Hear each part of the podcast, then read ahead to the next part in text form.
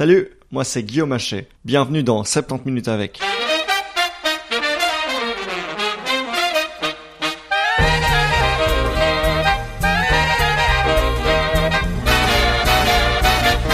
Cet épisode est sans doute le plus clivant que j'ai produit jusqu'à présent. Dans le passé, mes invités ont à peu près tous exprimé des idées avec lesquelles on peut être d'accord ou pas, mais clairement, c'était jamais des points de vue trop polémiques. Ici, c'est différent, puisque mon invité est militante de la tête aux pieds. Cette semaine, j'ai rencontré Nadia Gertz, prof de philo à la Haute École de Bruxelles que certains appellent la Caroline Forest belge. Elle s'est souvent prononcée dans les médias sur les questions du port du voile islamique dans les écoles et sur son souhait de voir arriver en Belgique une république sur le modèle français. Du coup, forcément, euh, chers auditeurs, il y en aura parmi vous qui ne seront pas du tout d'accord. Et c'est pas grave, il y a vraiment aucun souci. Mon objectif avec ce podcast, c'est d'accueillir des invités insolites d'explorer des sujets dont on ne parle pas forcément ailleurs. Pas de faire de la propagande. D'ailleurs, petite parenthèse, mais j'ai réalisé qu'en fait, sur les 8 épisodes que j'ai publiés jusqu'à présent, il y a une parité presque parfaite au niveau des invités, tant au niveau du sexe que au niveau politique. Et ça, c'est cool, parce que j'avais pas fait exprès et que quelque part, ça montre que j'arrive à me diversifier dans mes choix d'invités. Bref, tout ça pour vous dire que c'est tout à fait ok de ne pas être d'accord avec les propos que tient mon invité, parce qu'à côté de ça, dans cet épisode, on fait le point sur l'histoire de la laïcité en Belgique, la pilarisation de la société, la monarchie et tout ça. Voilà, bonne écoute Hey, bonjour à tous. Pour ce huitième épisode, j'ai l'immense plaisir de recevoir Nadia Gertz. Nadia Gertz, bonjour. Bonjour. Vous êtes agrégé en philosophie et prof de philo à la Haute École de Bruxelles. Vous êtes membre du conseil d'administration du Centre d'action laïque, qui est une ASBL dont l'objectif est de promouvoir la laïcité. On reviendra là-dessus euh, plus tard. Vous êtes essayiste, mais vous êtes aussi et surtout une militante laïque. Peut-être une première question, pour commencer légèrement. D'où ça vous est venu, en fait, cet intérêt pour euh, les sujets que sont les religions et la laïcité en Belgique? Ben, C'est pas une question simple, en fait. Ou en tout cas, c'est pas une question à laquelle je vais pouvoir répondre euh, rapidement. en fait, c'est intéressant parce que euh, parce qu'en fait, je suis pas venue du tout naturellement. En fait, moi, j'ai été élevée dans une famille où on parlait pas du tout de religion. Enfin, c'était pas du tout une famille de militants ni ni de Enfin oui, on ne croyait pas en Dieu, et voilà, donc on ne parlait pas de Dieu puisqu'il n'existait pas, il n'y avait pas de raison d'en parler. Voilà. C'était plus de, de l'absence de religion qu'un qu athéisme Exactement. militant. Il n'y avait pas du tout de, de, de, militance ou quoi que ce soit. Euh, alors j'ai commencé des études, enfin j'ai commencé et terminé des études de, de philosophie, mais euh, mais, mais, pas du tout dans, dans l'espoir ou dans l'intention de devenir prof de morale, enfin, même si c'est ce que je suis devenue par la suite. Donc, euh, moi, j'ai entamé mes études de philo euh, simplement parce que c'était la seule chose que je me voyais euh, faire pendant, pendant quatre ans avec sérieux. Enfin, je ne me voyais pas étudier quelque chose qui ne m'aurait pas intéressé, donc la philo m'intéressait. Et évidemment, le, le, débouché royal quand on fait la philosophie, c'est prof de morale.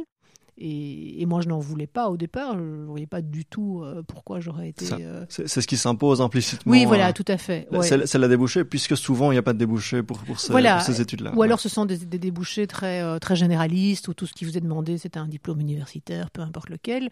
Et, et, moi, au départ, je me suis dit, bah voilà, après, euh, si ça tombe, j'irai travailler dans une banque, parce qu'on aura besoin de quelqu'un qui a un diplôme universitaire, mais, mais j'aurais fait des études qui me plaisent, quoi. C'est ça.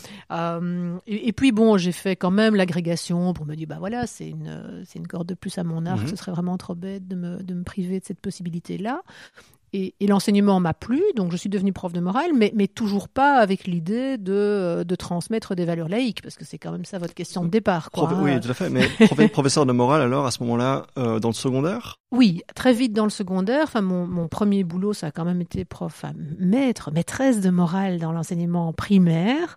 Euh, ça, ça a été quand même un, un fameux choc euh, pour moi de, de sortir de, de, deuxième licence. À l'époque, on appelait ça une deuxième licence uh -huh. à l'ULB, et puis de me retrouver avec des, des gamins qui, euh, qui, pour certains, ne savaient pas encore écrire. Enfin, contre votre volonté, d'après ce que vous, d'après ce que vous dites. Pas contre ma volonté, non, parce que parce qu'entre temps. C'était pas votre euh, objectif principal, en tout cas. non, mais en faisant l'agrégation, je me suis rendu compte que j'aimais enseigner. D'accord. Donc c'est devenu un vrai choix quand même, Mhm. l'enseignement.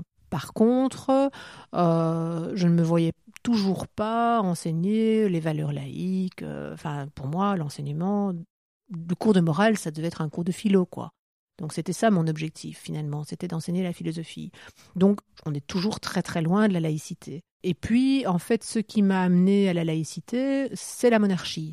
La monarchie. En fait, c'est oui, également un sujet sur lequel on, a, on aura l'occasion de revenir. C'est pas du tout la philosophie, c'est pas du tout l'enseignement, euh, c'est la monarchie puisque euh, Et là, il faut que je remonte à l'époque du mariage de Philippe et Mathilde. Notre roi et notre Euh, reine. là, on est en 2000, je- non, en- Ouais. en 1999, fin Voilà, 1999, c'est ça. décembre Dans ces 99. eaux-là, ouais. Oui, c'est ça. Et, euh, et là, en fait, moi, je suis euh, exaspérée d'entendre tous les discours. Enfin, euh, le, le peuple belge entier se, ré- se réjouit. euh, Philippe et Mathilde vont se marier. C'est la liesse populaire. Et, et moi, ça, ça me gonfle, vraiment. Je ne vois pas ce qu'il y a de réjouissant. Dis, bon, voilà, c'est un non-événement. quoi. Il y a un monsieur qui a trouvé une madame, mais ils sont très contents. Et, euh, et tant mieux pour eux. Mais, euh, mais je, enfin, le, le, le, le bombardement, je dirais, médiatique auquel on est soumis me- m'exaspère au plus haut point. Et, euh, et donc un soir de, de Nouvel An, donc dans un contexte qu'on peut imaginer un peu, un peu arrosé quand Mhm. même, on est, on est quelques-uns et on se dit on va faire un cercle républicain.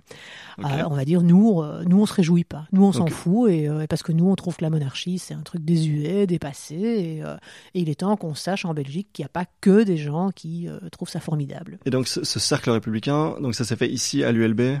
Pas du tout à l'ULB, non, non, non, non, non, c'était dans le cadre tout à fait privé. Moi, j'étais déjà, j'avais fini mes études depuis, depuis plusieurs, plusieurs années. donc ça- non, non, c'est vraiment, euh, c'est une bande de copains, quoi. Au départ, c'est un gag, en fait. hein. Il faut Mhm. comprendre ça, sinon on comprend rien, quoi. Au départ, c'est un gag. On est, on est cinq, on se dit, allez, euh, on va sortir un communiqué de presse euh, pour dire, voilà, euh, nous, nous, on s'en fout de Philippe et Mathilde et, et la monarchie. On trouve que c'est, quelque chose de complètement archaïque, démodé et antidémocratique. alors ça, ça a fait plouf ou bien est-ce que ça a pris? Ça n'a pas du tout fait plouf, non, au contraire. Ça a fait- ça- alors ça aurait pu faire plouf parce qu'en fait très vite on s'est rendu compte que si on voulait, enfin que si on voulait euh, que notre notre cercle soit plus qu'un simple gag, il fallait qu'on ait une adresse postale, il fallait qu'on soit une ASBL. Or on ne voulait pas donner notre adresse privée, donc il fallait pour qu'on puisse avoir une adresse postale, une boîte postale, il fallait qu'on soit une Vous ASBL. allez vraiment dans le détail, mais c'est c'est- c'est intéressant. Vous m'avez dit que j'avais le temps, Oui, donc on, a, on a le temps. Et donc, bref, on fait cette ASBL et très vite, on commence à avoir des membres. D'accord. Euh, Qui, qui viennent euh, suite à un recrutement, suite à un, un intérêt spontané? Suite euh, à l'un ou l'autre article dans la presse, je crois, qui, qui relaie la, la fondation du Cercle républicain. Et donc, on commence à avoir des membres. Euh, sur ces entrefaites, j'abrège quand même un petit peu pour, euh, Mhm. pour revenir à la laïcité. On arrive en 2003. Donc là, ça fait trois ans que le Cercle républicain existe. Et on est aussi 2003, c'est aussi les dix ans d'anniversaire, si je puis dire, de la mort du roi Baudouin. Mhm. Et euh, à cette occasion-là, une maison d'édition veut publier un livre sur Baudouin, mais qui ne soit pas une hagiographie de Baudouin, qui soit un retour critique sur le règne de Baudouin. Et elle s'adresse pour ça à Claude Javot, professeur de l'ULB, professeur de sociologie, républicain bien connu, sociologue, etc. Et lui n'a pas le temps, mais il est membre du cercle républicain, et donc il dit bah, peut-être que Nadia Guert, ça l'intéressera. Et donc moi qui n'ai jamais écrit aucun livre de ma vie, je me retrouve avec ce truc, euh, cette proposition que je trouve quand même vachement alléchante. Je me dis waouh, moi j'ai toujours aimé écrire. euh, euh, bon, je trouve le projet intéressant et donc je me dis bah oui, allez chiche, je vais faire un bouquin sur Baudouin. J'écris donc ce premier livre qui s'appelle Baudouin sans auréole et en me documentant sur tous les aspects du règne de Baudouin qui sont quand même un petit peu problématiques à mes yeux, je tombe évidemment sur le gros os qu'est la religiosité omniprésente sûr, euh, dans le règne de Baudouin. Ouais. Pour les pour les pour les auditeurs qui seraient peut-être français, euh, on peut par exemple donner comme exemple le fait que euh, le roi Baudouin a refusé de signer la loi euh, concernant La dépénalisation de l'avortement. c'est ça, le- la- Ouais. tout ce qui concerne l'avortement, il n'était pas trop fan justement pour des raisons religieuses. Et donc oui, c'est là que qu'on observe une intersection entre la religion catholique, la législation, euh, le, euh, la tête de l'État. Euh, et, voilà, et c'est donc c'est par ce chemin-là que vous êtes arrivé sur le. Sur la laïcité, Ouais. c'est ça. En fait, c'est là que je me suis rendu compte tout d'un coup, enfin tout d'un coup, disons que j'ai pris conscience de, de- du caractère quand même énorme du problème. Enfin, euh, je me suis dit, voilà, effectivement, la Belgique n'est pas, n'est pas un État laïque. Il a, elle a à sa tête un, un roi qui est un roi, euh, enfin, était, enfin, le roi était ouvertement euh, catholique, n'a pas été capable de faire, euh, de faire prévaloir euh, son, son rôle de chef de l'État sur, son, sur ses convictions religieuses privées. Et il y a là un vrai problème. Voilà. Vous dites en toute simplicité, la Belgique n'est pas un État laïque. Euh, c'est un statement, une affirmation Mhm. un petit peu controversée, parce que certains, certains partagent vrai, tout à oui. fait votre votre avis, d'autres pas du tout. Mhm. On va revenir sur plusieurs choses, mais déjà, ce qui ce qui me frappe dans ce que vous dites, c'est que quand, quand, quand vous cherchez donc euh, les sources de votre, de votre passion, de votre militantisme, même le, le, son, son, origine première, à savoir le mariage de euh, Philippe et Mathilde, vous ne savez pas très bien dire pourquoi ça vous a énervé. C'est, c'est parce que plein de gens étaient tout à fait favorables, enfin tout à fait euh, sympathiques à, ce, à, cet événement. vous, ça vous a énervé. Mais vous, mais vous n'avez pas l'air de vraiment savoir pourquoi. Si, je pense qu'il y a plusieurs aspects. Il y a, d'abord le, le, rôle de la, de la radio publique, en l'occurrence, euh, puisque c'était, moi, je, m'informais euh, à la RTBF. c'est toujours la radio que j'ai dans ma salle de bain et que j'écoute le matin. Voilà. Enfin, euh, et, comme beaucoup de gens, je crois. et, et donc, ça m'agaçait que qu'une qu'une radio publique euh, joue aussi peu son rôle de, décodeur critique de l'information. C'est-à-dire qu'on était vraiment dans un truc de liesse populaire. De, de il y avait une hégémonie, il y avait une, affirmation comme quoi c'était un establishment, une institution euh, qu'on ne remettait pas en ça, question. Voilà, c'était merveilleux, tout le monde se réunissait, se, se, réjouissait, c'était des micro-trottoirs, c'était, enfin, c'était de la non-information. Donc mhm. ça, c'est un des, un des volets. Euh, et l'autre volet, c'était le fait que je me dis, bah, tant qu'à, enfin, c'est lié évidemment, tant qu'à parler de monarchie, bah, euh, parlons alors de, de, de, ces, de fondements euh, juridiques, de, de sa d'où elle trouve sa source, sa légitimité. Euh, enfin, je sais pas, qu'on enfin, qu'on ait un regard critique sur l'institution plutôt que d'être dans le dans le carnet le carnet mondain, quoi. C'est ça. Donc c'est une approche finalement euh, du libre examen, quoi. C'est euh, remettre en question. Oui, oui, tout à fait. Oui, oui. Une espèce d'évidence que certains. Oui, voilà, oui et c'était le fait d'être associé aussi, malgré moi, parce qu'en fait, ce que, ce que la, la radio publique présentait à l'époque, c'était une image d'un peuple belge unanimement euh, heureux. Et, moi, j'avais envie de dire, mais en fait, il y a des gens qui s'en foutent. Moi, je ne me sens pas représentée par ma radio publique quand elle dit qu'on est tous contents. Ça n'est pas vrai. Et donc, vous dites que suite à, la création de ce cercle républicain, vous avez été rejoint par de plus en plus de monde. Mm-hmm. la, question que j'ai envie de poser, mais c'est quel est le profil des gens qui vous rejoignent à ce moment-là? Est-ce qu'on est qu'on observe provenance certains partis politiques, certaines, certaines régions, certaines... Euh, Alors, il y a toujours eu très peu de politiques. Euh, il y en a eu quelques-uns, mais qui étaient plutôt, je dirais, des, des francs-tireurs. Enfin, je pense à quelqu'un comme Josie Dubier, par exemple, euh, qui était un, militant écolo de longue date, qui, qui a toujours été républicain, qui n'en a jamais fait mystère.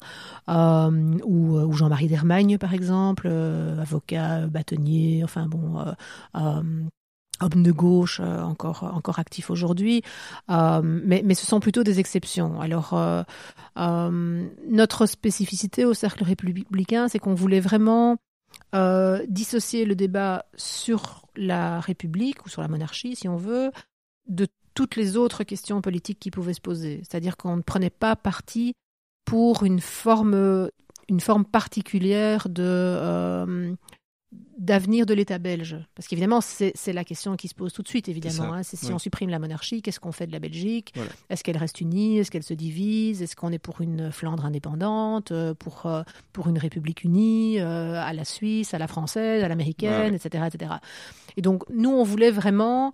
Être le plus inclusif possible à oui, ce niveau-là. Voilà, exactement. Donc, se, se, contenter de dire, voilà, nous sommes convaincus, tous ici présents en tant que membres du cercle républicain, du fait que la monarchie euh, n'est pas en adéquation avec les, valeurs démocratiques euh, modernes euh, et qu'il est possible de trouver une autre forme d'organisation pour la Belgique. Après, chacun est libre, et donc il y avait parmi les, membres du cercle républicain des gens qui étaient clairement séparatistes, il y avait des gens qui étaient pour le rassemblement avec la France, par exemple, hein, il y avait des gens qui étaient des, ce qu'on appelle des Belgicains, quoi, hein, quelqu'un comme Josie Dubier était quelqu'un qui était très attaché à la, à la pérennité de la Belgique, mais comme une république, une république de Belgique. Euh, et, tout ça faisait bon ménage, en fait. moi, c'est ce que j'ai trouvé vraiment euh, intéressant dans cette, euh, cette expérience, c'est de voir qu'on était capable de, de comprendre qu'on se rassemblait sur quelque chose et qu'on pouvait par ailleurs défendre des thèses complètement opposées dans d'autres cercles, parce que certains étaient engagés dans des, dans des partis politiques, par exemple, qui, qui prônait euh, le, oui, le séparatisme ou, ou le rattachement euh, à la France, par exemple. Mais il savait très bien que ce n'était pas au cercle républicain qui devait arriver avec ça, qu'on n'était pas là pour ça, nous. C'est ça, donc un but précis qui, du coup, euh, oui, peut rassembler beaucoup de monde. On va revenir un instant sur la laïcité. Voilà, on va mhm. reprendre les bases, puisque voilà, c'est un sujet que vous connaissez très bien, mais peut-être que certains de nos auditeurs ne se sont jamais vraiment posé la question, au fond, de la laïcité en Belgique. Vous l'avez dit euh, il y a un instant, vous estimez que la Belgique n'est pas un État laïque. Pourtant, euh, aux yeux du, néophyte, il y, a, il y a bien une certaine séparation entre euh, le législateur et l'Église, entre le gouvernement et l'Église. Qu'est-ce qui, qu'est-ce qui vous amène à dire aussi catégoriquement la Belgique n'est pas un État laïque? Ben, Alors d'abord, c'est une réponse un peu bête et méchante que je vais vous faire, c'est que c'est pas un État laïque parce que c'est écrit nulle part. Voilà. Oui. Euh, dans la Constitution, dans la Constitution belge, euh, il est dit simplement que la Belgique est neutre, mais il n'est pas dit qu'elle est laïque. Certains, certains vous rétorqueront alors, et je, je sais que certains l'ont fait, qu'il n'est pas écrit explicitement qu'elle est une démocratie non plus. Non, c'est vrai, mais euh, c'est vrai, c'est une colle. mais disons qu'il y, y a quand même une réponse un peu moins bête et méchante. Hein. C'est que en plus, il me semble qu'il y a encore aujourd'hui dans la manière dont, euh, dont la, la Belgique fonctionne des, des choses qui ne seraient pas envisageables dans un État qui serait vraiment laïque. Quand vous dites vraiment laïque, vous prenez généralement comme référence La France. la France. Oui. Autant la France ne me semble pas être un modèle euh, en matière de république. Je pense qu'il y a plus intéressant que la France. Euh, autant en matière de laïcité, c'est vrai que ma référence, ça reste quand même la France, en tout cas en tant que modèle théorique. Donc modèle théorique. Oui. Mais oui, parce que je pense que, bon, je crois que si on, si on en discute avec des Français, ils vous diront à quel point la, la laïcité a pu être malmenée euh, ces dernières décennies. Mhm. Euh, et parfois, il y a effectivement des, des, des violations flagrantes du principe de laïcité. Le, le département de l'Alsace-Moselle, par ça, exemple. voilà, souvent, ouais. bah oui, c'est quand même, c'est énorme, ça quand même, hein, qu'on, continue à, à financer euh, euh, le, le culte dans, dans deux départements français euh, et que, et que jusqu'à présent on n'est toujours pas remis ce- cette, cette espèce de, de d'entorse en question. C'est quand même quelque chose d'assez. Donc vous, vous mettez en opposition donc cette, cette laïcité théorique Mhm. euh, française, Oui. avec voilà, quelques problèmes euh, dans la pratique, mais le modèle, vous l'admirez. oui, Vous mettez, oui. vous mettez en opposition à ce modèle de laïcité tout ce qu'on appelle, ce qu'on appelle régulièrement la neutralité à la belge. Voilà, oui. La neutralité qui, justement, euh, par exemple, permet le financement des cultes ou le financement d'un enseignement confessionnel ou l'organisation de cours de religion au sein des écoles officielles. Ça, c'est vraiment pour moi des exemples de choses qui ne sont pas euh, compatibles avec l'idée de la laïcité. Euh, si, on, part de l'idée que la laïcité, c'est la, séparation entre le politique et le religieux, euh, ben, le- le- l'enseignement, pour prendre cet exemple-là, à partir du moment où c'est un enseignement officiel, public, donc organisé par l'État ou par une de ses composantes, devrait être complètement séparé du religieux. Or, en Belgique, ce n'est pas le cas. Mhm. On a un enseignement confessionnel qui est largement subventionné et on a des cours de religion dans les écoles officielles. Et l'enseignement libre confessionnel est même dominant. euh, Tout à fait, oui, c'est- est je crois que c'est majoritaire. 60% des écoles secondaires, oui. des élèves en école secondaire en francophonie.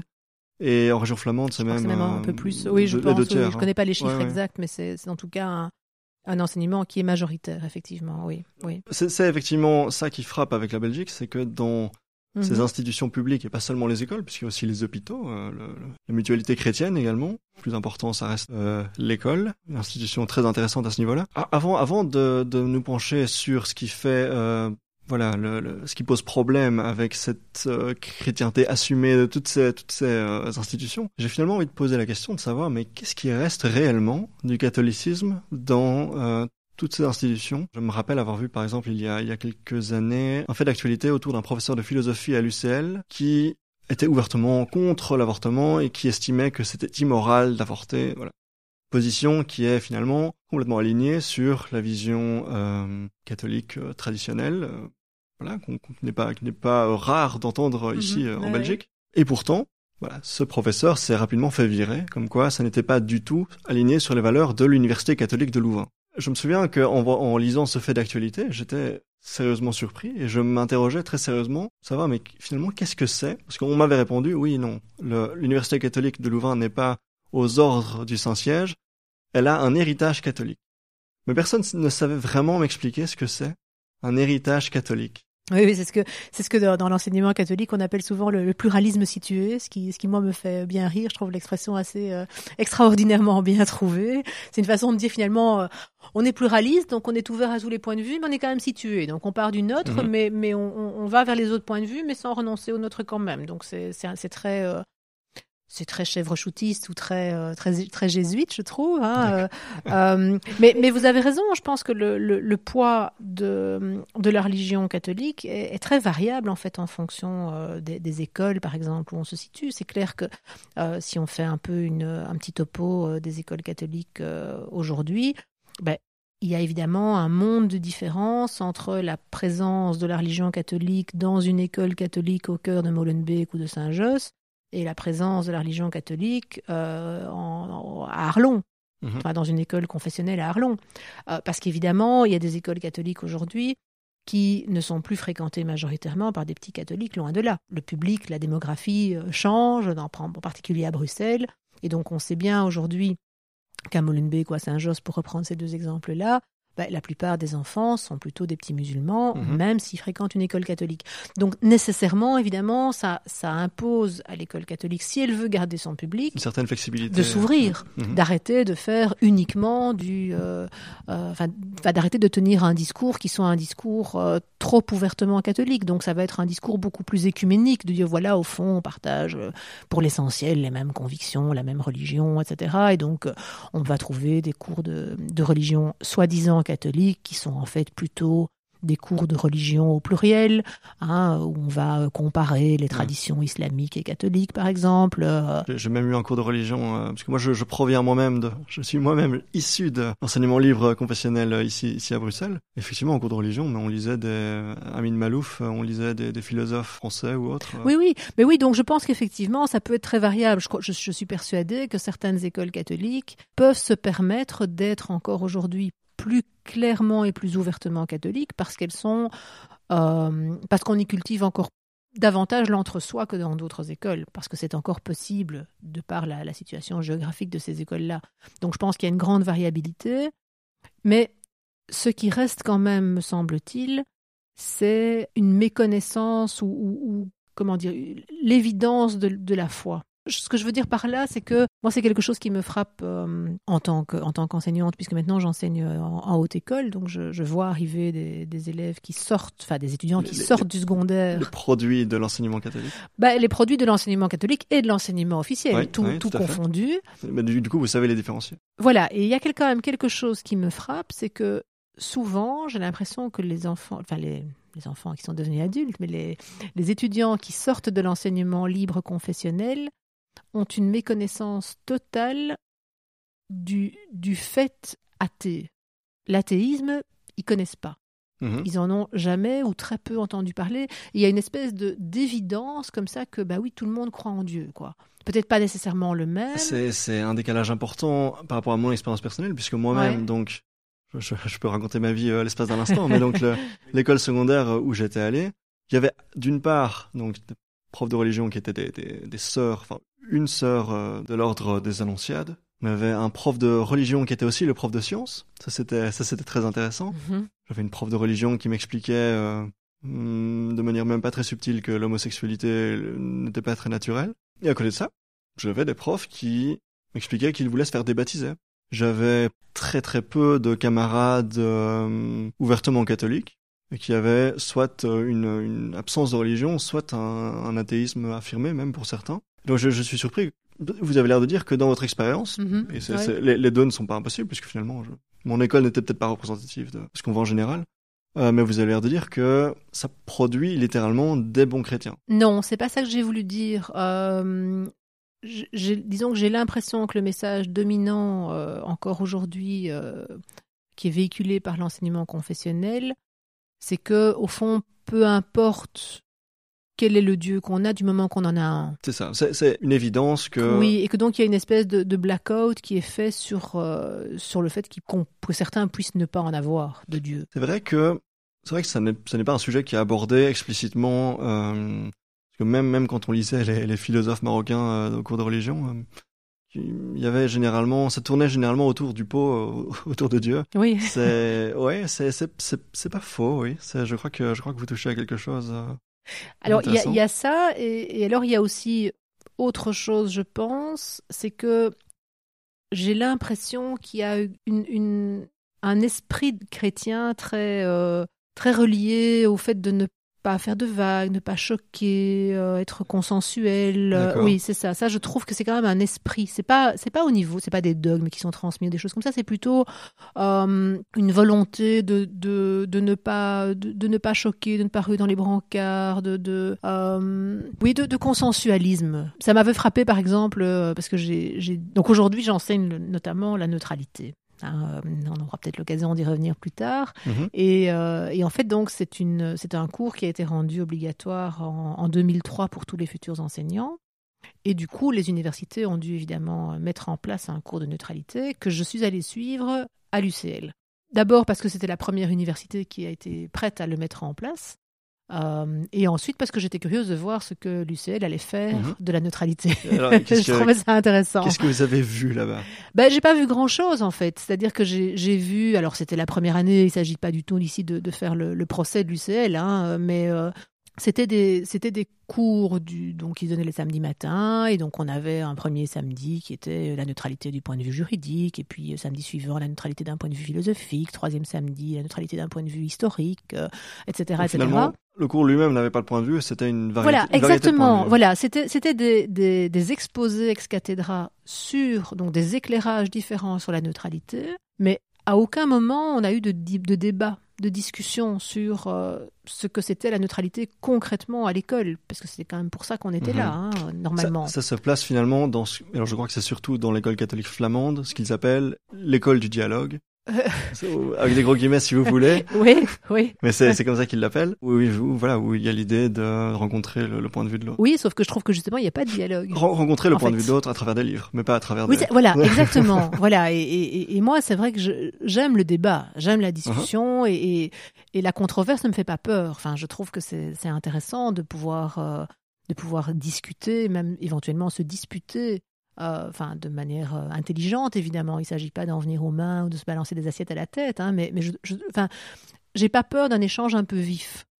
Je, je trouve que beaucoup de choses peuvent sortir de, de, de ce genre de controverse. Et j'ai l'impression que ça, c'est quand même une tradition très liée au libre examen, en fait. Oui, Euh, mais et qu'on- complètement. Et qu'on oui. retrouve ça beaucoup moins dans l'enseignement euh, confessionnel. Ce qui me vient immédiatement à l'esprit euh, quand vous dites ça, c'est bah, l'événement qui a marqué l'histoire de l'enseignement catholique en Belgique, à savoir bah, Vatican II, quand un enseignement où c'était littéralement des, des, des frères, enfin des, oui, des frères et des sœurs au sens, euh, Oui, oui. au sens oui. euh, clérical du terme, euh, où voilà, où l'éducation sexuelle était par exemple soit pas donnée du tout, soit donnée par une sœur de manière, de, de la manière peut certainement énormément en la matière. C'est ça. euh, ok, c'est ça. C'est bien Ben résumé. Euh, et, euh, et puis, et puis Vatican II a, voilà, a un petit peu tout changé et il y a eu une grosse laïcisation de, de ces, de ces, tous ces établissements. Mais d'après, d'après ce que j'ai pu lire, il y a eu une, quand même une certaine conservation du, de l'héritage, du, du Mm. message, de, de, du fonctionnement de ces établissements. Et forcément, le, bon, euh, on va pas, on va pas faire tout un discours, euh, même si c'est très intéressant sur la, la place de la femme euh, dans le dans l'Église catholique et dans tout ce que ça implique. Mais euh, un enseignement catholique est forcément un enseignement dogmatique. Et donc, ce que vous dites finalement, comme quoi vous voyez dans le, le- dans le pro, dans les, les, les élèves qui sont produits par cet enseignement, vous y voyez des traces de, de dogmatisme, de, de, de dogme, Mhm. plus qu'un un attrait pour euh, le dialogue et le livre examen? Ça a finalement beaucoup de sens. Oui, il me semble, oui. Enfin, en tout cas, moi, c'est ma perception des choses. Euh, oui. bah, Mais donc on, on en parlait de, de- des écoles. Maintenant, c'est voilà, je, je, je, je pose la question parce que même en tant que Belge qui, qui vit, euh, moi je suis bruxellois, je, je côtoie toutes ces institutions depuis euh, depuis un bon bout de temps maintenant. Je ne comprends toujours pas très bien et je, je, je la sens, je sens qu'elle est là, mais je ne sais pas mettre un mot dessus. La différence entre par exemple un hôpital euh, ouvertement catholique comme Saint-Luc et un, hôpital ouvertement laïque comme Erasme. Quelle est, quelle est la différence dans un hôpital, un lieu de soins, de soins publics, euh, entre un hôpital catholique et un hôpital laïque? Ben, alors, je dirais que la différence, pour répondre à votre question, j'ai envie d'introduire une, notion qui me paraît fondamentale si on veut comprendre euh, la Belgique, qui est la notion de pilarisation. La pilarisation, c'est-à-dire qu'en fait, la société belge est une société qui a toujours été constituée en piliers. Euh, piliers qui étaient des piliers politico-religieux. C'est-à-dire qu'en Belgique, il a longtemps été possible, et c'est encore possible, de, de naître dans une famille socialiste, et donc dans un hôpital socialiste, euh, d'être du coup d'aller dans une, dans une école du, du, du giron Mhm. socialiste, Ouais, à la mutualité socialiste. d'être à la mutualité socialiste, d'être Ouais. soigné dans, dans des hôpitaux affiliés ou, ou adossés à la mutualité socialiste et de mourir en bon socialiste. Euh, donc en fait, on avait une espèce de, de- de chemin tout tracé, hein, un pilier dans lequel on pouvait naître, grandir, mourir. Même chose si on était catholique, on avait la mutualité chrétienne, euh, enfin, le baptême, les écoles Mhm. catholiques, les hôpitaux catholiques, euh, l'enterrement religieux, etc., etc. Ouais, ce qui du coup favorise oui, l'entre-soi, le- Voilà, exactement. la diminution du dialogue. Voilà, ouais. et, et donc ces, ces piliers, ça veut aussi dire que, au- que les hôpitaux, euh, les, enfin, les hôpitaux, quels qu'ils soient d'ailleurs, sont en fait adossés à des universités. Et qu'il Oui. il y a un pour, euh, privilège. Pour Saint-Luc, c'est l'Université catholique de Louvain, et pour Erasme, Voilà. c'est l'Université libre de Bruxelles. Voilà, exactement. Libre penseur, franc-maçon, etc. Voilà, exactement. Et donc, il y a une espèce de... Enfin, je, je, je pense, alors c'est sans doute moins comme ça aujourd'hui que ça n'était le cas il y a 50 Mhm. ans, mais je, je pense que chaque, euh, chaque euh, hôpital considère encore aujourd'hui euh, les universités comme une espèce de, de vivier dans lesquels elles vont pouvoir les puiser leurs médecins, leurs, leur personnel Mhm. soignant, etc., etc. Ce personnel ayant évidemment reçu une formation qui n'est quand même pas totalement la même d'un point de vue Idéologique, oui, c'est ça. voilà. Donc, de là à dire que dans les hôpitaux catholiques, on ne fait pas d'avortement ni d'euthanasie, c'est faux. Je veux dire, ça se pratique aussi. Mais il y a quand même des tendances lourdes. Comme Ben, comme, comme le fait que, ben, voilà, que moi, personnellement, je sais que si un jour je dois être hospitalisée et qu'il y a un risque vital, je n'irai pas dans, un, dans, un, dans une- un, un hôpital catholique parce que je craindrais à un moment donné de me retrouver. Je pense que la, la- le risque est plus grand de me retrouver face à un personnel qui soit moins à l'écoute de mes désirs en la matière. D'accord. Voilà, ça, ça n'est pas une règle absolue. Je, ne- je ne dirais Mhm. certainement pas à Saint-Luc, je ne serai pas euthanasié, par exemple. Mais par contre, je pense que le risque est plus grand qu'à ouais. Saint-Luc, ce soit plus difficile pour moi ou pour mes proches d'obtenir mon euthanasie si c'est ce que j'ai toujours voulu et affirmé, etc. etc. C'est tout. Enfin, c'est tout et c'est beaucoup. Oui, C'est énorme. c'est- vraiment, c'est pas un message ouvertement catholique ou quoi, mais c'est dans le, voilà, dans, dans, dans la subtilité. Euh, ce que, ce qui me frappe moi également, c'est dans les, dans les décorations sur les murs, on voit tout, voilà, des, des illustrations très, très familiales, très hétérocentrées, euh, la maman avec ses enfants, etc. Donc il y a, y a, y a quelque chose d'assez intangible. Enfin, Oui, oui, mais je crois qu'il y a- il y, a aussi cette, cette idée de, de ne pas choquer, quoi. hein. C'est pourquoi aller. euh, Enfin, j'imagine que euh, c'est pas parce qu'on est catholique qu'on est homophobe, hein, mais je pense que simplement euh, les gens qui décident de ce qu'on va mettre au mur se disent bon, allez, si on mettait euh, deux hommes ou deux femmes, ça pourrait choquer une partie de notre public. Donc, quel est l'intérêt? Restons-en à des choses très très consensuelles, quoi, qui ne qui ne choqueront pas. Euh, alors voilà, euh, ça, ça peut avoir son intérêt à certains moments, et je pense qu'à d'autres moments, parfois, c'est peut-être utile d'être un peu plus euh, rentre dedans, quoi. On va revenir sur euh, ce que vous disiez sur euh, la, la laïcité, hein, pour, pour se recentrer sur ce sujet qui sera euh, le, le- le fil rouge de Mhm, cette discussion. ouais. Il y a, donc, d'après ce que j'ai pu lire, d'après ce que j'ai pu comprendre, d'après ce que j'ai pu entendre, deux visions de la laïcité pour un même mot, deux sens qui lui sont accordés. On a d'un côté ce que certains appellent la laïcité comme étant un, un, un outil politique, un instrument Mhm. politique de Oui. séparation entre, entre l'État et l'Église Mhm. de d'éviter de morceler la population, d'être finalement fermer les yeux sur tout ce qui peut distinguer euh, tant en termes euh, religieux, racial et Mhm. euh, socio- socio-économiques, euh, etc. Et puis de l'autre côté, on a la laïcité qui est peut-être plus la vôtre, que certains appellent la laïcité philosophique. Euh, on va revenir sur ce terme Mhm. éventuellement euh, si, si, si vous voulez corriger. Où vous estimez que, je, je ne vais pas parler à votre place, mais euh, vous, vous estimez par exemple que le, le- la- cette laïcité implique, euh, par exemple, le féminisme, elle implique l'antiracisme, qu'il y a également, euh, qu'elle implique également un, un certain anticléricalisme, ce qui Oui. finalement est plus dans l'idéologie et moins dans la neutralité, si je comprends bien. Non, alors je suis pas d'accord du tout, mais c'est pas grave. Ah, mais je, je, je pensais vous citer, mais donc c'est non, enfin, vous êtes là. Oh, C'est-à-dire que vous avez raison sur à peu près tout, sauf que, et c'est un point important, euh, pour moi, c'est bien de la laïcité politique que découle le féminisme et l'antiracisme. Donc en fait, euh, ce que vous, ce que vous esquissiez comme, euh, comme distinction, c'est donc la distinction entre une laïcité politique qui serait donc le, le, la défense d'un principe de séparation des églises et de l'État, et d'autre part ce qu'on appelle souvent en Belgique, je crois, enfin je crois que c'est à ça que vous faisiez allusion, la laïcité philosophique, Mhm. qui est en fait une autre façon de nommer l'athéisme.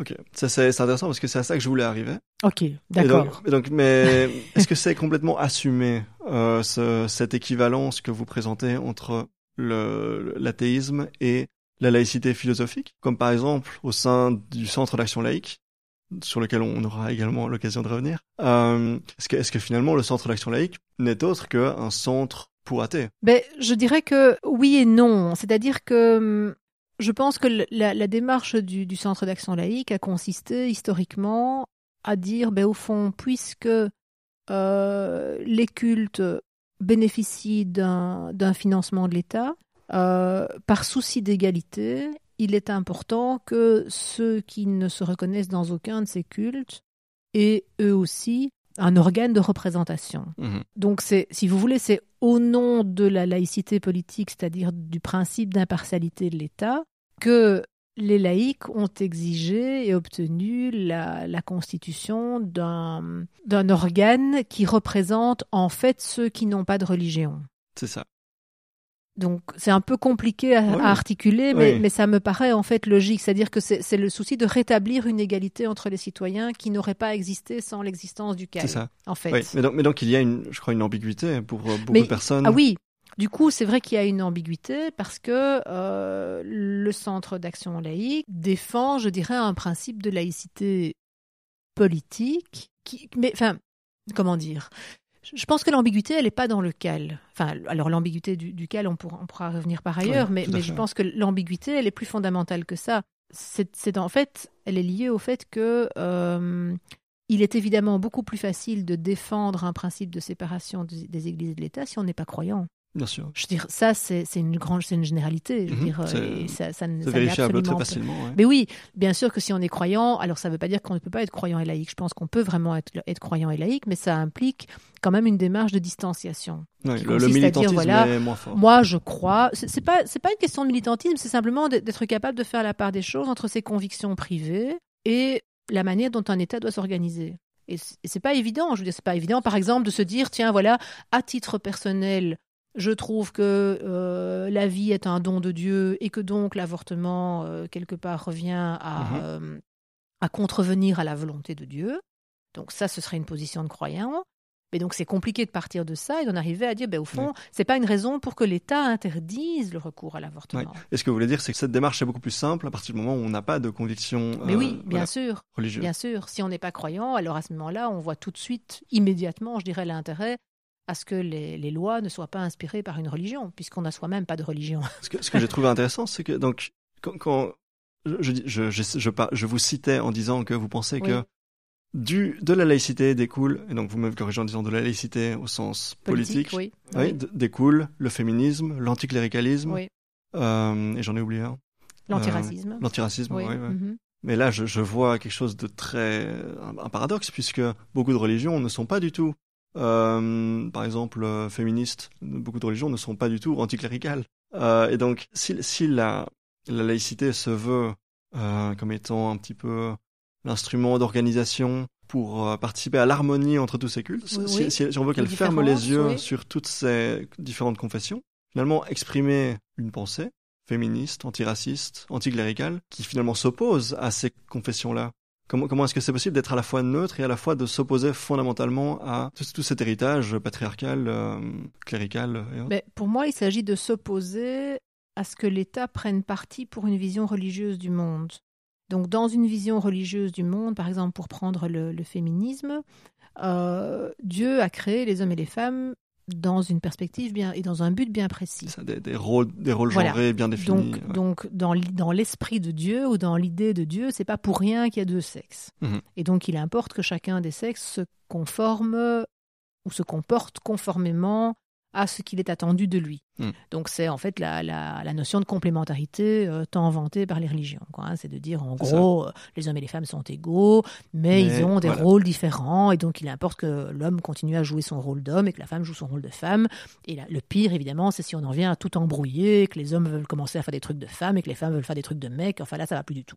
Mhm. Donc ça, c'est, je caricature évidemment, mais c'est quand même une vision très imprégnée de, de référentiels religieux. Petite parenthèse euh, de, de deux secondes, mais est-ce que dans les étudiants que vous voyez sortir de, euh, des écoles euh, catholiques, est-ce que vous voyez justement une affirmation euh, plus forte des rôles genrés? Ça, je ne sais pas. Je, je, je- je- ça, non, je n'irai pas jusque-là. Ce qui me paraît certain, par contre, c'est que les étudiants qui sont croyants ont plus de mal avec euh, La transsexualité avec ou, le... ou avec le ou avec l'égalité des sexes conçue comme comme euh, comme un refus de tout euh, de tout enfermement dans des stéréotypes de genre Ouais. quoi.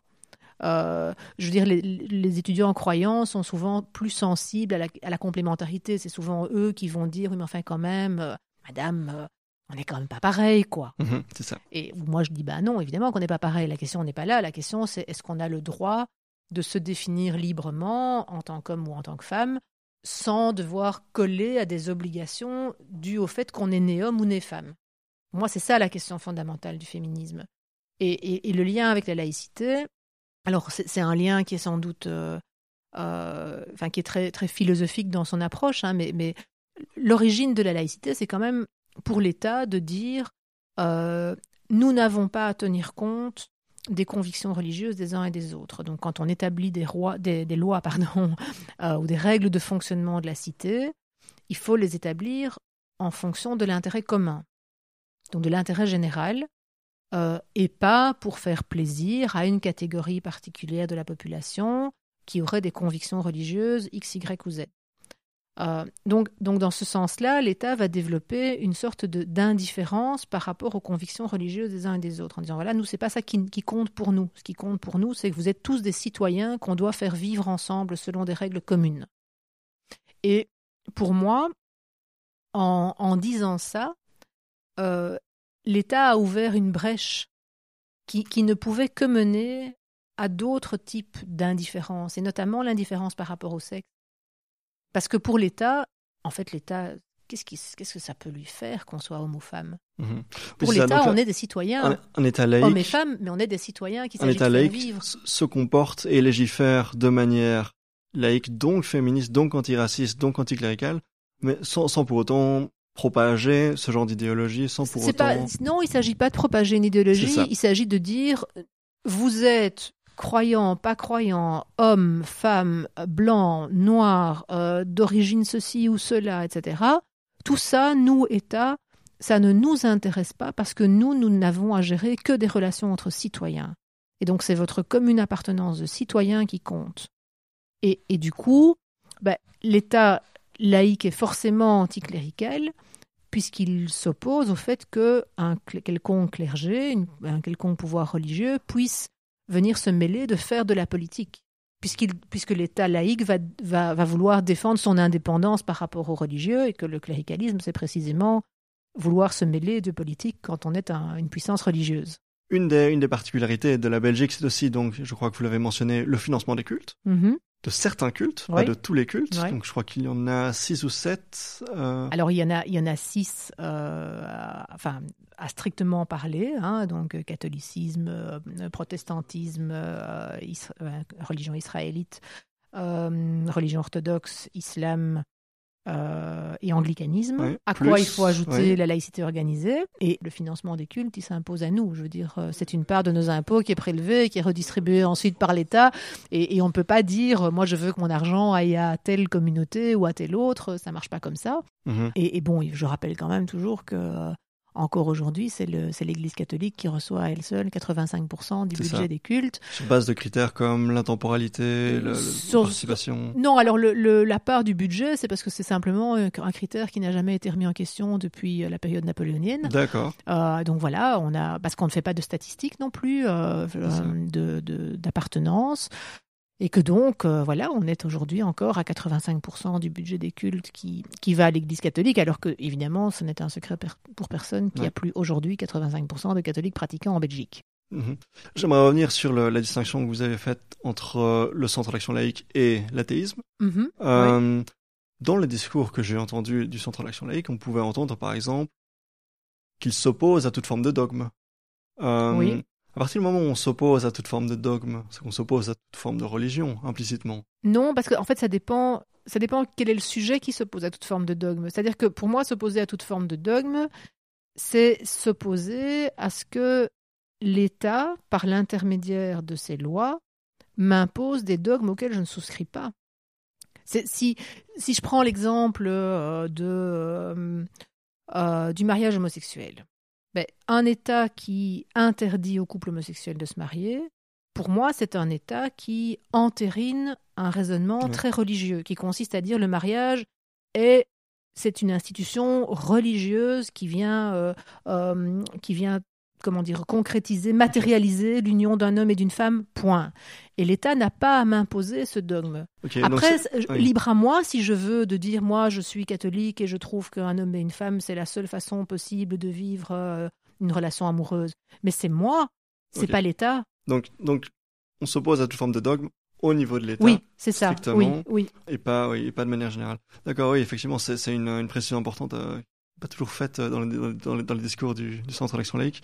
Dans, sur, le, sur, le, sur la même ligne, ligne de pensée, finalement, quand vous luttez activement euh, contre la présence de, euh, de cours de religion, Mhm. de présence, d'importance de... euh, voilà, vous luttez activement contre le, le port de signes confessionnels. Euh, enfin, vous luttez activement, vous, vous militez, disons, dans ce sens. Finalement, en militant dans ce sens-là, est-ce que vous ne faites pas, à terme, le nid d'un futur athéisme Est-ce que, en empêchant ces écoles d'être ouvertement religieuses, euh, vous ne lui enlevez pas finalement son appareil reproducteur Oh de- là J'aimerais bien, mais c'est pas si simple. Analogie douteuse, oui. Mais, euh, mais c'est, finalement, c'est un petit peu comme ça que ça marche. Les, inst- la raison pour laquelle il y a eu donc au 19e siècle un- des affrontements très importants entre Parti libéral et Parti catholique autour des écoles, c'était aussi dans un contexte électoral, parce que ces écoles-là étaient des usines à futurs, ces écoles-là qui étaient donc déjà à l'époque très majoritairement catholiques, étaient des usines à futurs électeurs du Parti catholique. Mhm. Oui. Dans la même logique, est-ce que diminuer le plus possible l'importance du catholicisme, bon, je parle du catholicisme parce que c'est l'élément le plus important, mais de toutes les religions possibles, dans nos écoles, est-ce que ça n'a pas finalement pour effet de créer de futurs agnostiques, de futurs athées? Bah, je ne sais pas en fait, je suis pas du tout sûre que, que ça se fasse aussi facilement. En tout cas, moi, ce qui m'importe, c'est que, c'est que la religion devienne davantage une affaire privée en fait. Euh, ça m'intéresse pas tellement d'être, euh, enfin, de, de convaincre qui que ce soit que Dieu n'existe pas. Enfin, Mhm. c'est vraiment pas là-dedans. Je, je n'étais pas en train de dire que Non, non, non, on allait je- apprendre l'athéisme à l'école. Non, non, je sais bien, je comprends bien, mais, mais je veux dire que, enfin, j'avais envie de le préciser parce que, parce que tout Ouais. à l'heure on parlait de laïcité politique et de laïcité philosophique. Et, et autant euh, mon combat, c'est vraiment de, de, de faire en sorte que, euh, que, que les règles religieuses ne s'imposent qu'aux seuls croyants, c'est-à-dire que jamais l'État ne m'impose une règle qui, euh, qui serait une règle religieuse. Euh, ça, c'est vraiment mon, mon, mon combat. Euh, par contre, je n'ai absolument pas envie de faire en sorte que les gens euh, modifient leurs croyances personnelles. Je voudrais juste qu'ils se rendent compte que ce ne sont jamais que leurs croyances personnelles. Vous n'êtes pas antithéiste. Je suis, voilà, je suis pas, je suis pas anti-religieuse, je suis anticléricale, clairement, mais je suis pas du tout anti-religieuse. Et Vous pouvez, peut-être euh, définir un petit peu euh, l'anticléricalisme par rapport à l'antithéisme? Oui, bah alors l'anticléricalisme, c'est le, c'est le refus de d'accepter qu'une euh, qu'une religion, quelle qu'elle soit, se mêle de politique, en fait. Oui, donc c'est une approche laïque en fait. Bah oui. Oui, c'est ça. C'est pour moi, c'est pour ça que pour moi la laïcité est, est de toute évidence anticléricale.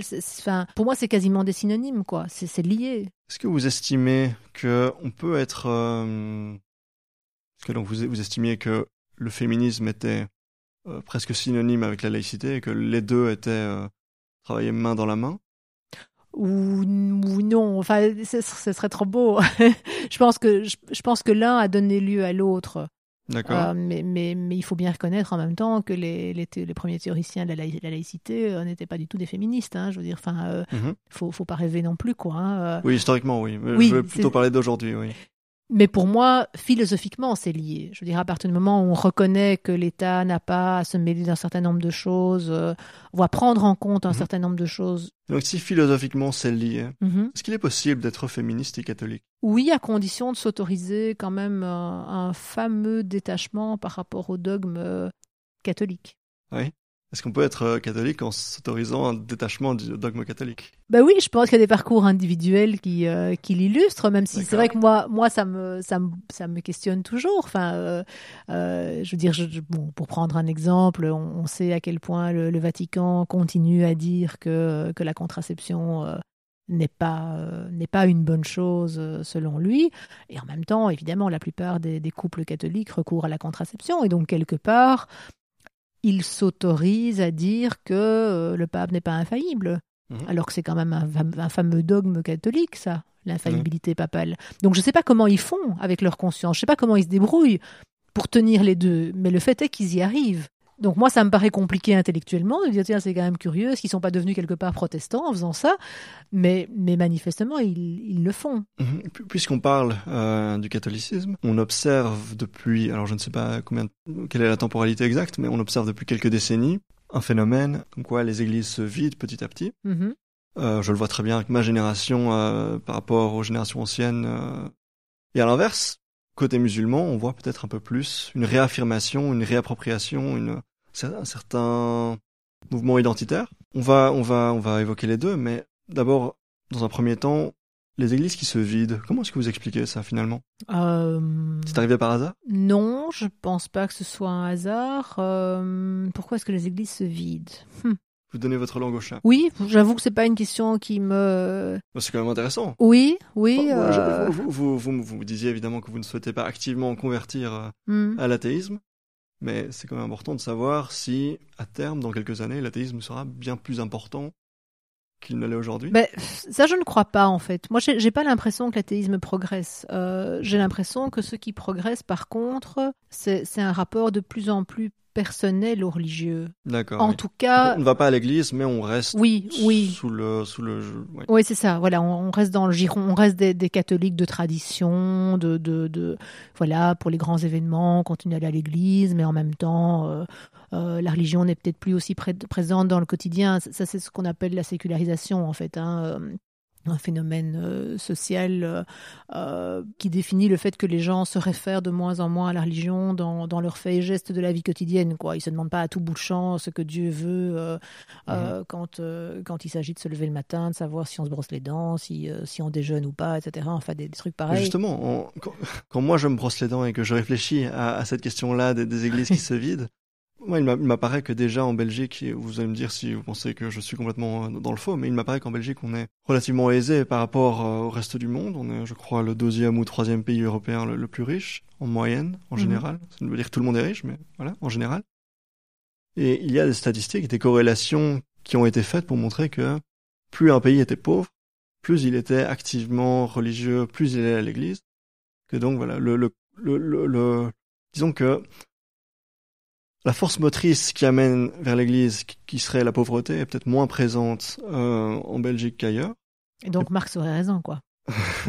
Et, et- et par ailleurs, le, le- voilà, Internet, l'information, les médias, le fait de, de, de, de ne pas avoir que l'église au milieu du village pour, pour s'informer, euh, de, de, de savoir quoi penser.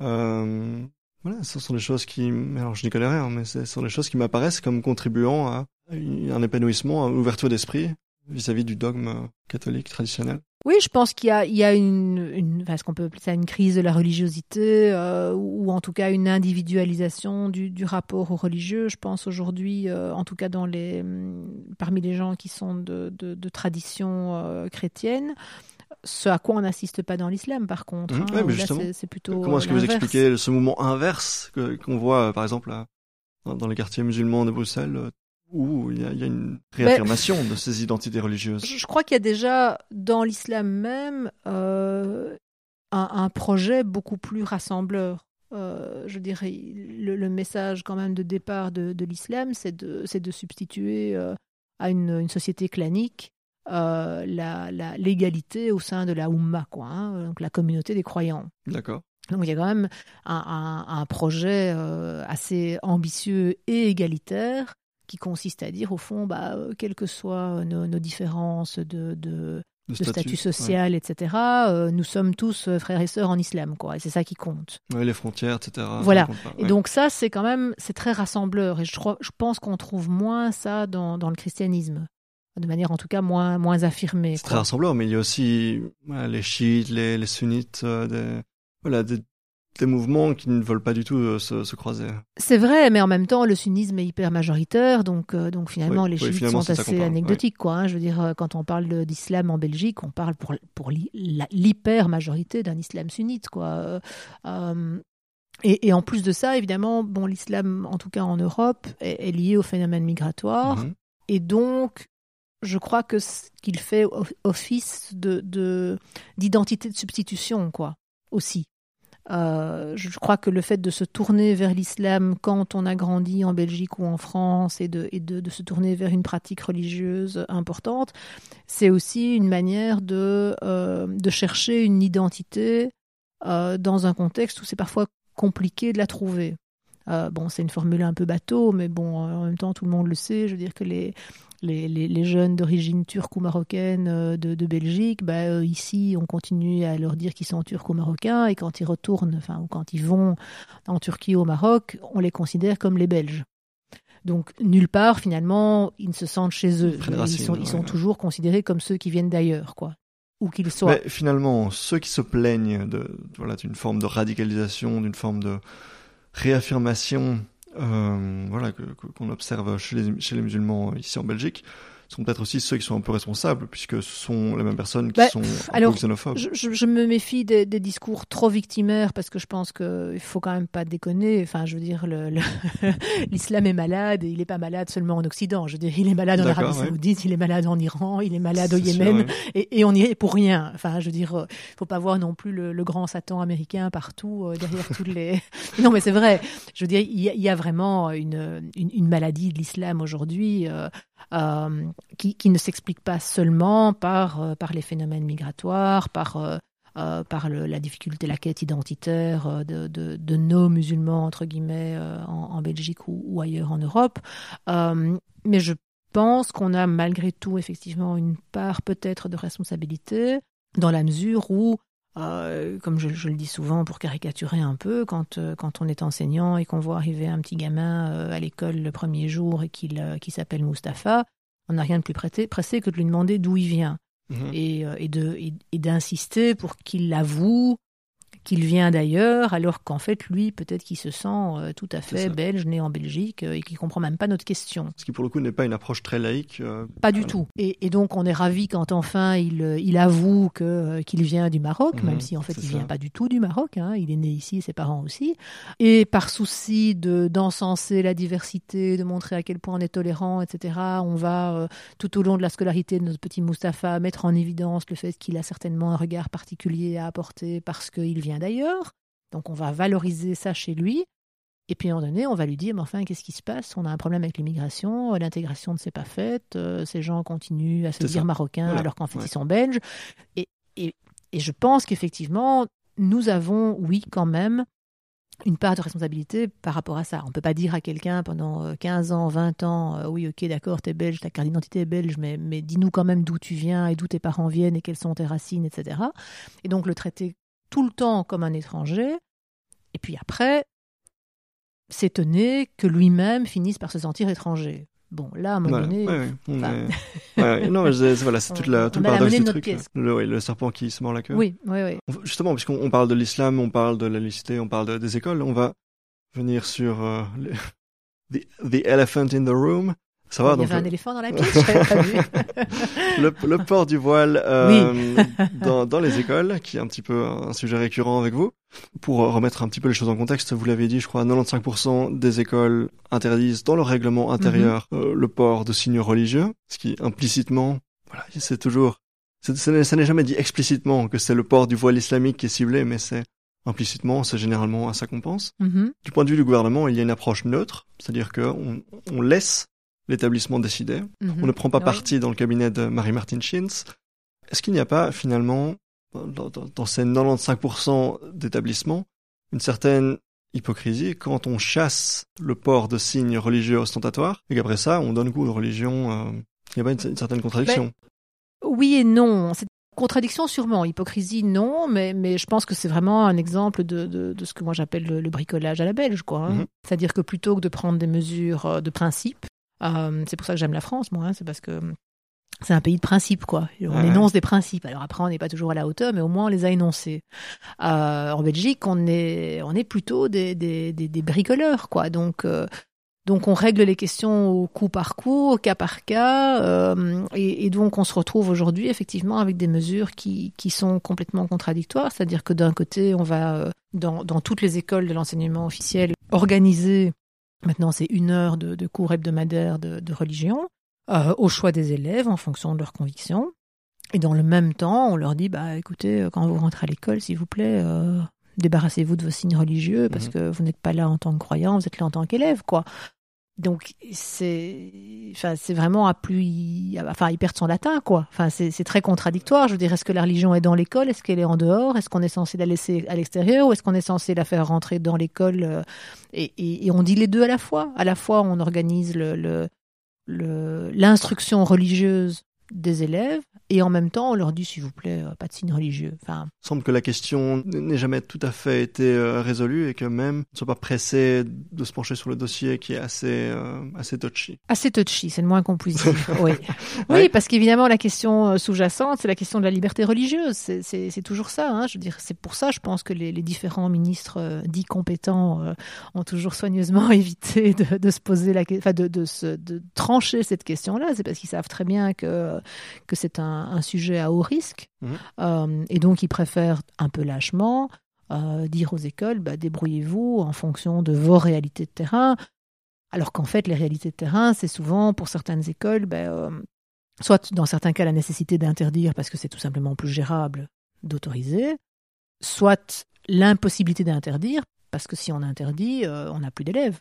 Donc c'est, on est très loin des principes là, on est dans des trucs De- euh, à la limite hein. très sordides quoi. Ouais, enfin, ouais. je veux dire, de, de, est-ce qu'on est-ce qu'on peut se permettre de perdre X élèves si on interdit demain? Vous pensez que dans les 5% qui n'interdisent pas euh, le, le port du voile, il y a ces logiques euh, Mais je- oui, mais évidemment, parce que, parce que ces écoles sont devenues, de gré ou de force, les, les écoles refuges euh, pour les parents qui, euh, qui souhaitent à toute force que leur fille continue à porter le voile ou pour les filles qui elles-mêmes continuent à, à vouloir à toute force le porter. Mhm. Donc aujourd'hui, il y a des écoles dans lesquelles on ne va plus parce que c'est une école qui a un choix de projet, parce qu'elle n'est pas trop loin de la maison, parce qu'on y offre des formations euh, de qualité, etc. Mais où on y va uniquement parce que là, on pourra porter le voile. C'est ça. Je enfin, Donc, il y a- y ça ne va pas. Y a, oui, on- enfin, alors je, je ne connais pas euh, la situation des écoles en question, mais euh, sur le papier, là, j'ai l'impression qu'on est dans une situation un petit peu de ghetto. Ah, mais tout à fait, oui, oui, non, mais l'enseignement, en tout cas, l'enseignement bruxellois est, est terriblement euh, ghettoisé. Et, et moi, c'est quelque chose qui me, qui m'inquiète et qui, qui me rend furieuse. euh, aussi par, par le côté euh, hypocrite, je veux dire, parce qu'il y a quand même peu de gens qui, qui osent le dire. Je veux dire, souvent, on parle Il y a des- beaucoup de gens qui veulent bien le dire, mais qui en sont très satisfaits au fond. Que, Ça aussi, alors que mon fils aille à l'école catholique euh, Saint-Michel, où il n'y aura pas trop de musulmans, etc. Évidemment. Ouais. Oui, oui, il y a, il y a ça. Et, et puis, il y a le fait qu'on continue à, à parler euh, d'écoles euh, multiculturelles pour des écoles qui sont en fait monoculturelles. Je dire, Ouais. mais on dit multiculturelles parce qu'il n'y a, a pas de Belges de souche. C'est pour dire ça, pour le dire vite. Mais, Ouais. mais en fait, ce sont des écoles monoculturelles et, et c'est un, c'est un scandale, en fait. Je veux dire, enfin, je pense que c'est vraiment, pour moi, c'est la priorité, c'est l'urgence en matière de- de- d'instruction c'est de, de faire en sorte de revenir ou, ou d'en venir enfin à des écoles qui soient vraiment des lieux de, de mixité euh, socioculturelle, donc des lieux de brassage. Parce que je pense que c'est euh, une des missions fondamentales de l'école pour moi, c'est de, de sortir l'enfant de ses évidences, en fait. C'est de lui faire découvrir le monde. Et le monde, c'est pas la famille, c'est pas, c'est pas le microcosme Ouais. familial. C'est plein de manières de penser différentes, de voir les choses différentes, de, de vivre différentes. Et si l'école devient une espèce de, de prolongement naturel de la famille où on retrouve exactement le même type de personnes qui pensent de la même façon, il y a quelque chose qui. Mhm. Echo chamber. Voilà, oui, tout à fait. oui, oui. Il y a, oui, l'école a, comme vous le disiez, donc une certaine mission, euh, voilà, de, d'émancipatrice, de, voilà, de d'échapper à ses racines, qui, qui n'y arrive pas vraiment à partir du moment où on est dans cette situation-là. Euh, pour revenir au, port du voile plus précisément, l'approche qui est la vôtre, qui est de dire que finalement, voilà, tous les élèves doivent venir avec une certaine ouverture d'esprit, avec, en, se, bah, justement, en, quittant leurs racines qu'elles soient religieuses ou autres, mais donc, par exemple, dans le cas de la religion, en, abandonnant euh, le, port de signes religieux, c'est une approche donc laïque, donc comme on le disait, on ferme mhm. les yeux, on ne tient pas compte de tous ces facteurs et on demande une égalité en termes d'ouverture d'esprit euh, à, tous les élèves. L'approche laïque, voilà, au sens dur. Quand on ferme les yeux sur ces facteurs-là, est-ce qu'on ne devient pas alors aveugle sur d'autres questions Il est par exemple pas rare d'entendre les histoires de jeunes filles qui allaient dans une haute école à Uccle et cette haute école adapte son règlement et tout d'un coup, ah, le port de signe religieux n'est plus autorisé et que donc, bien, cette femme adulte euh, ne peut plus venir dans sa haute école euh, avec son voile. Une personne qui donc euh, considère son voile comme faisant partie de son identité, de sa culture et ne, souhaite pas l'abandonner. Là, il y a une opposition avec la position laïque que vous défendez, comme quoi il faut une certaine ouverture d'esprit, il faut accepter de délaisser ses racines entre guillemets à la maison. Mais concrètement, si on regarde juste le résultat de ça, ben on, va voir finalement des jeunes musulmanes qui abandonnent leur éducation, qui, quittent la haute école et qui vont essayer de trouver une autre, une autre solution. Donc, est-ce que, est-ce que finalement, en fermant les yeux sur ces facteurs-là, on ne devient pas aveugle à des conséquences socio-économiques qui sont vécues par une communauté en particulier Alors, je comprends votre question. Je, je suis évidemment pas tout à fait d'accord, au sens où je pense qu'il y a une erreur fondamentale qui consiste, pas, de votre part, mais de la part de ces, jeunes filles musulmanes, qui consiste à rendre l'institution scolaire responsable, alors qu'en fait, le véritable responsable, c'est la religion. En fait, c'est la religion qui met des freins, euh, enfin la religion, c'est l'interprétation qu'elles font de leur religion ou l'interprétation qu'on leur a euh, euh, imposée de leur religion qui en fait met des freins à leur, à leur émancipation. Moi, je ne suis pas prête à renoncer à des principes qui me semblent tout à fait fondés et légitimes, sous prétexte qu'il faut contribuer à, à développer l'accès à l'emploi pour tous. Toute profession a ses, a ses règles, et si on n'est pas prêt à s'y soumettre, bah, il faut penser à changer de métier. Enfin, je veux dire, je, le dis platement, mais c'est quand même comme ça. je veux dire, bon, à mon époque, il y avait des punks, bah, si vous voulez être punk et travailler dans une banque, ça allait pas le faire. C'est pas possible. Et ça n'a pas de sens de dire moi je suis punk et je veux pouvoir aller avec mes épingles la nourrice euh, enfoncées un peu partout euh, travailler derrière le guichet d'une mmh, mmh, banque mmh. au nom de la tolérance et du respect. Ben non.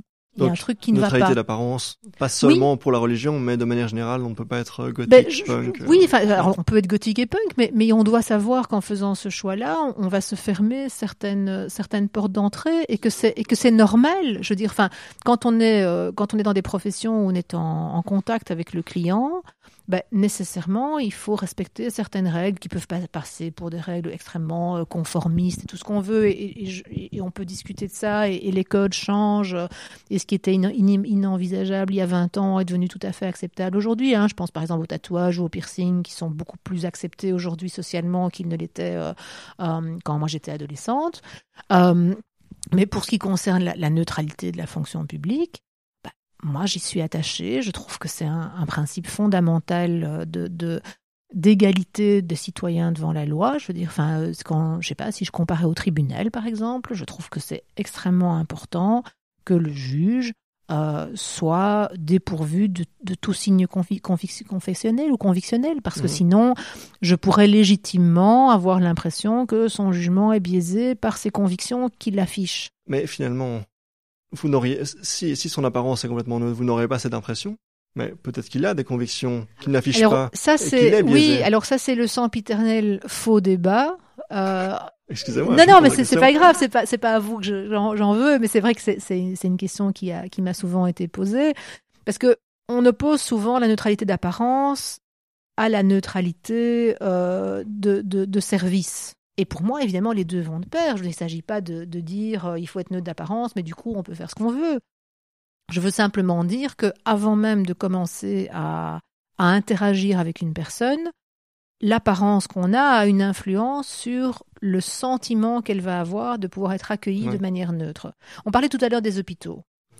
Euh, si, vous êtes euh, une, une, jeune femme euh, ou une jeune fille de 15 ans enceinte et que vous, vous entrez dans un hôpital pour demander un avortement et que la personne sur qui vous tombez porte un grand crucifix en bois, il est tout à fait envisageable que vous ne vous sentiez pas parfaitement à l'aise pour formuler votre demande. C'est curieux parce que vous prenez l'approche de se sentir plutôt que d'être traité de manière neutre. Mais parce qu'avant même d'avoir parlé, c'est là, là que je veux en venir, ma, jeune fille enceinte, elle va d'abord voir, elle va entrer en contact visuel avec quelqu'un. Et à partir du moment où on est dans un, dans un service au public, à la population, je trouve que c'est de la part de, du fonctionnaire ou du travailleur qui, euh, qui accueille la jeune fille, il doit tout mettre en œuvre pour qu'elle ose formuler sa demande. Mmh c'est sa responsabilité à lui. Il est à son service à elle. C'est pas l'inverse. C'est une étape symbolique aussi, je pense. Le fait, de, pour revenir à l'école, par exemple, moi, je, crois, je crois quand même fort à,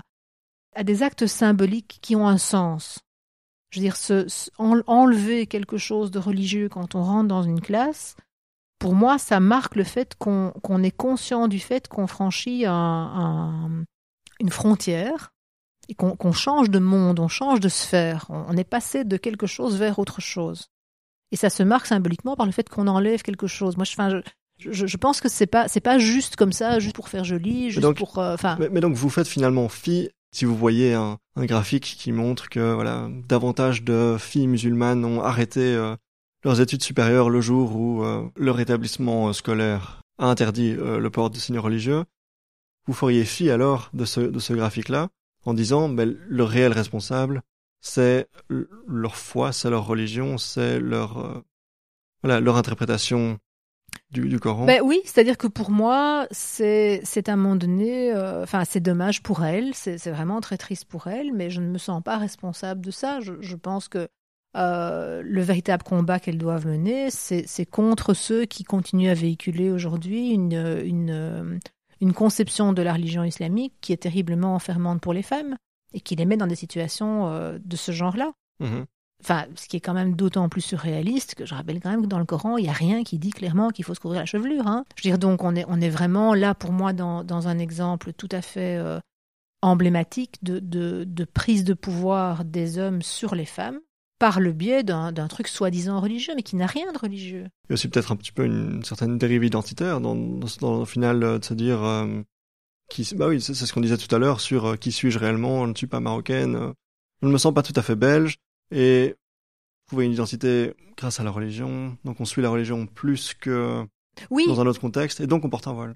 Oui, sauf que justement, euh, enfin moi c'est ça qui m'agace prodigieusement dans cette histoire de voile, c'est que je veux quand on voit les, jeunes musulmans aujourd'hui euh, à Bruxelles, euh, les hommes n'ont pas l'air particulièrement tiraillés par le besoin d'affirmer extérieurement leur appartenance religieuse. Hein. Je veux dire, les mecs, ils se baladent en casquette et en basket hein, et en jeans. Euh, mais, là, mais là, vous, vous vous heurtez au mur où on va vous simplement vous répondre que les deux sexes sont différents et qu'ils sont égaux en termes d'opportunités, mais pas tout à fait vraiment. Oui, mais c'est là que moi je vois justement dans, dans le voile, pour moi, pour moi, c'est clairement un outil de, de, de contrôle sur le corps des femmes, quoi. C'est une façon pour les hommes, parce que je pense que les, les religions monothéistes sont quand même des, des, des, créations euh, euh, humaines et, euh, et, mhm. masculines.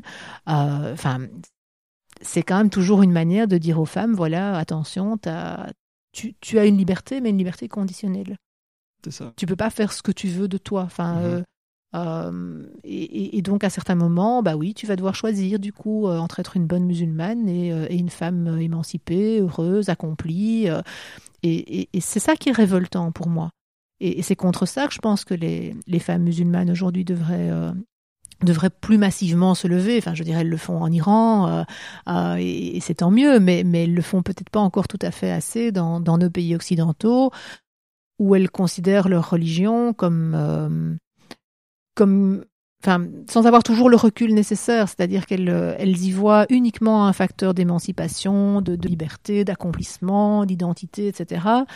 Et ils n'ont pas toujours cette démarche de questionnement sur ce qui peut être dans leur religion les emprisonne et, et les empêche d'être libres. On évoquait il y a un instant les changements que vous souhaiteriez voir apparaître au sein de, de l'enseignement obligatoire du côté francophone, du côté belge francophone, puisque c'est de ça qu'on parle.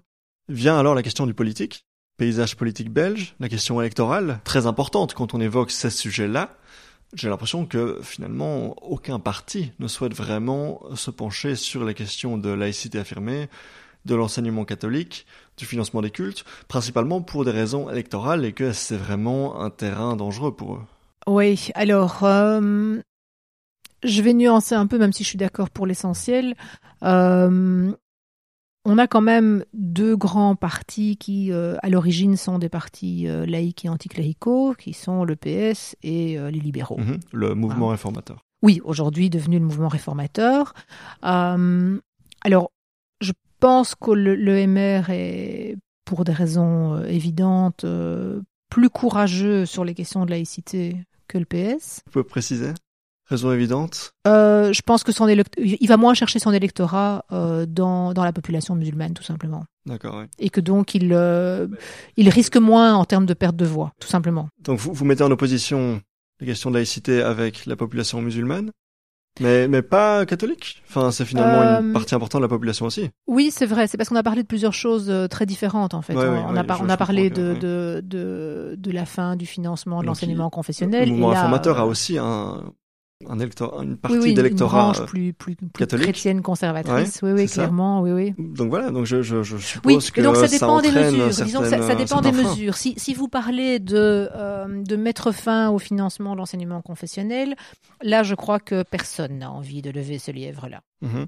Euh, Pour des raisons financières aussi. oui, et, et parce, oui, pour des raisons financières, mais aussi pour des raisons, je pense, de, de euh, d'opportunités politiques. Enfin, je veux dire, bon, à partir du moment où l'enseignement confessionnel euh, draine quand même une majorité d'enfants, ben forcément, on peut supposer que parmi ces enfants, il y a beaucoup de parents d'électeurs, enfin, qui, qui traversent tous les partis. Mais je veux dire, enfin, si on, si on décide que l'enseignement confessionnel demain ne sera plus financé par l'État, ben, on va faire plein de parents mécontents, qui sont des parents qui votent pour le MR ou pour le PS ou pour ça. Écolo Oui, donc c'est le vraiment CDH, une enfin, logique, euh, logique électorale de oui, se oui, dire, euh, oui, oui. on ne veut pas heurter les Oui, oui. sensibilités. Donc, euh, par contre, quand je parlais d'un courage plus grand, enfin, ou en tout cas d'un d'un positionnement peut-être plus, plus courageux du, du MR, je parlais plutôt des signes religieux. Parce que ça. là, je pense qu'effectivement, Oui, puisque là, on ne sort pas aux sensibilités catholiques, mais plutôt Voilà, aux sensibilités musulmanes. exactement, oui. Donc le PS, par rapport à ça, dans mon analyse, est un, un parti qui est euh, assez mou, voire même parfois complaisant sur la question. On se rappelle du bourgmestre Philippe Moreau à Molenbeek euh, il, y a, une dizaine d'années, qui oui était effectivement dans une certaine complaisance. euh. Voilà, mais à côté de ça, il laisse exister des francs-tireurs euh, qui, à titre personnel, défendent la laïcité, qui sont un peu minorisés au sein de leur parti, mais enfin bon, voilà, c'est un peu folklorique, ils existent, Mhm. c'est sympa, Ouais. et, et ces gens-là drainent un électorat aussi, donc c'est pas plus mal. Alors à côté de ça, il y a écolo, et pour moi, l'écolo, il est complètement, euh, euh, je dirais, à la masse par rapport à tout ça. C'est-à-dire que pour moi, c'est un parti qui, est, qui n'a jamais bien compris ces enjeux-là, qui est arrivé probablement après. Il n'a pas cette histoire-là. Je veux Ouais, dire, il la, tradition passif, socialiste euh, ouais. et la tradition libérale sont des traditions d'opposition au parti catholique. Donc, euh, donc il y a quand même cette mémoire qui, qui subsiste dans les partis Oui, et puis le, le Jean-Michel Javot était ouvertement euh, catholique, euh, etc. Donc, aussi. il y a Oui, oui, ça n'aide pas. Oui, oui. Euh, donc, donc malheureusement, écolo, malgré toute la, la sympathie que je peux avoir pour, euh, pour certains autres aspects de leur programme, sur ce plan-là, euh, je crois qu'ils sont, euh, ils, ne prennent pas la mesure des enjeux, je pense. Et Donc, alors, bon, il y a quand même des filles, qui est quand même un parti qui, euh, qui s'affiche clairement laïque. D'accord. je trouve que ça vaut quand même la peine d'être précisé. Ouais. Et puis évidemment, à l'autre bout, il y a le CDH qui CDH, on précise, euh, ancien. c'est- C'était quoi C'est le. le Centre démocrate humaniste, Oui, oui, qui, oui, était, mais qui était anciennement, avant le PSC, quoi, le Parti social chrétien. Oui, oui. Ouais. Donc là, forcément, euh, qui voilà, qui est donc ce parti qui qui est aux commandes du ministère de l'Éducation depuis maintenant 10 De ans, je crois, et, Tout à fait, oui, oui. Ouais. Oui, et oui. qui donc prend une certaine euh, neutralité, euh, ne veut pas trop toucher à ces dossiers. euh, Ouais, voilà, ouais, clairement. C'est assez clair. Mais au fond, pourquoi? Parce que c'est des catholiques et donc ils n'ont pas peur de se heurter à leur électorat catholique s'ils interdisent explicitement le port du voile. Non, mais alors on revient à ce que je dis tout à l'heure sur le sur la mentalité. Euh, oui, ne pas blesser, ne, pas blesser, ne pas choquer, tenir compte des sensibilités religieuses des uns et des autres, etc. Euh, oui. On se rappelle de Joël Milquet euh, face à vous dans un débat. Qui, surtout, ne voulait pas s'énerver. Surtout, euh, voulait qu'on évoque calmement les questions de la laïcité et de, du, oui, oui. l'enseignement confessionnel. Oui, tout à fait. oui, ouais.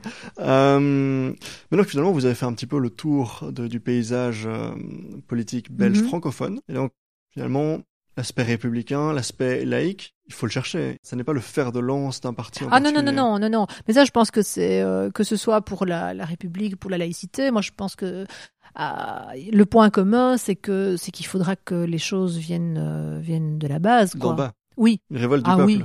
bah, non, alors n'exagérons pas, mais je pense qu'il faut qu'à un moment donné, le politique sente qu'il y a une demande dans la population. Je crois que c'est pas le genre de dossier dont il s'empare euh, de gaieté de cœur en se mhm. disant euh, allons-y, euh, la fleur au fusil et, et, voilà et c'est important et on y croit, etc. Je pense que non, il faut qu'il y ait des signaux clairs qui émanent de la population, qui dit il y a un problème, il faut gérer telle ou telle chose, il faut cesser avec le le deux poids deux mesures ou les ou les attitudes peu claires, etc. Quoi. Et ce, ce désir de la population aujourd'hui, on en est où? C'est est-ce que c'est une très faible, une très faible minorité, ou est-ce qu'on se rapproche d'une majorité parce que... Par rapport à la laïcité, plus plus précisément? Hmm, Disons les deux, disons à la fois la laïcité et la République. La République, je pense que c'est pas pour demain. Euh, je pense que la, je pense que l'immense majorité des gens sont d'accord avec moi sur le principe sur le fait qu'effectivement, il y a quelque chose d'anachronique et d'antidémocratique dans la monarchie, et qu'en même temps, il y a des problèmes tellement plus importants que on va pas risquer mhm. une révolution ou la fin de la Belgique. Euh. il faudrait un méga scandale au niveau de la monarchie. Voilà, oui, je pense que vraiment, si on avait aujourd'hui un deuxième Baudouin, euh, qui refusait de signer une loi éthique importante, là, je crois que franchement, la monarchie pourrait trembler sur ses bases. Mais on a, je crois, des, des rois bien, bien, bien conseillés, mhm. et donc ils évitent soigneusement ce genre de boulettes parce que je pense que ça passerait plus. Je pense que c'est passé une fois, mais ça passerait plus, je crois. Mais on parlait, on parlait du paysage politique belge francophone, du mhm. côté néerlandophone. C'est que le projet républicain est au cœur du projet de la NVA, par exemple.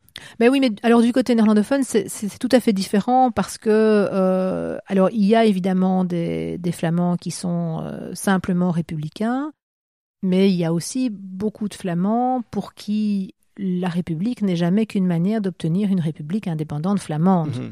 Et donc, ce sont deux questions différentes. le, palais royal est finalement un obstacle. Oui, voilà, c'est ça, exactement. Oui, et, donc évidemment que si on imagine constituer demain un nouveau pays, je crois que plus personne ne dirait tiens, on va créer une monarchie, quoi. Oui, c'est sûr. C'est évident. Que du coup, la, question, la question qui s'impose, c'est que finalement, ben, le, le, la NVA est au pouvoir actuellement. Et pourtant, mm. le dossier n'est pas du tout mis sur la table. Ils sont. Parce que je pense qu'ils ont d'autres priorités à l'agenda, quoi, tout simplement. tout simplement.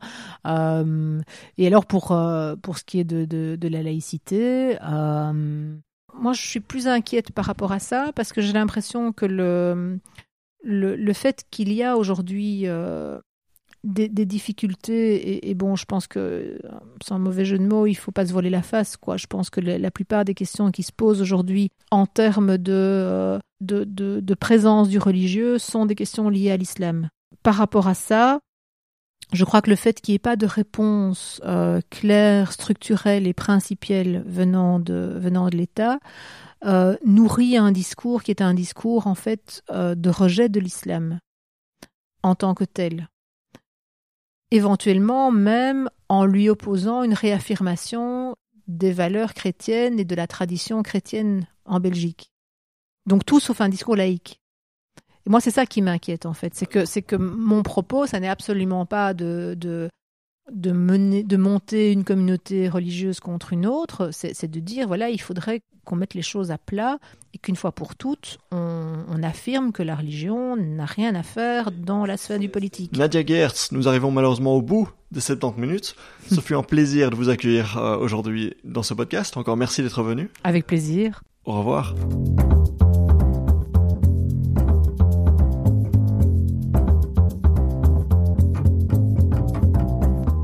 Et voilà, c'est déjà tout pour ce huitième épisode. Comme souvent, quand on parle de Belgique, c'est difficile de ne pas évoquer la question du communautarisme, comme on l'a fait rapidement quand on a évoqué euh, les plans républicains de la NVA. Ce sera le sujet du prochain épisode où mon invité, qui est professeur à Harvard, à Oxford et à l'Université catholique de Louvain, nous parlera de l'avenir de la Belgique en tant que nation. À part ça, n'oubliez pas de nous suivre sur Facebook, Twitter et de laisser 5 étoiles sur iTunes. À dans deux semaines, bye bye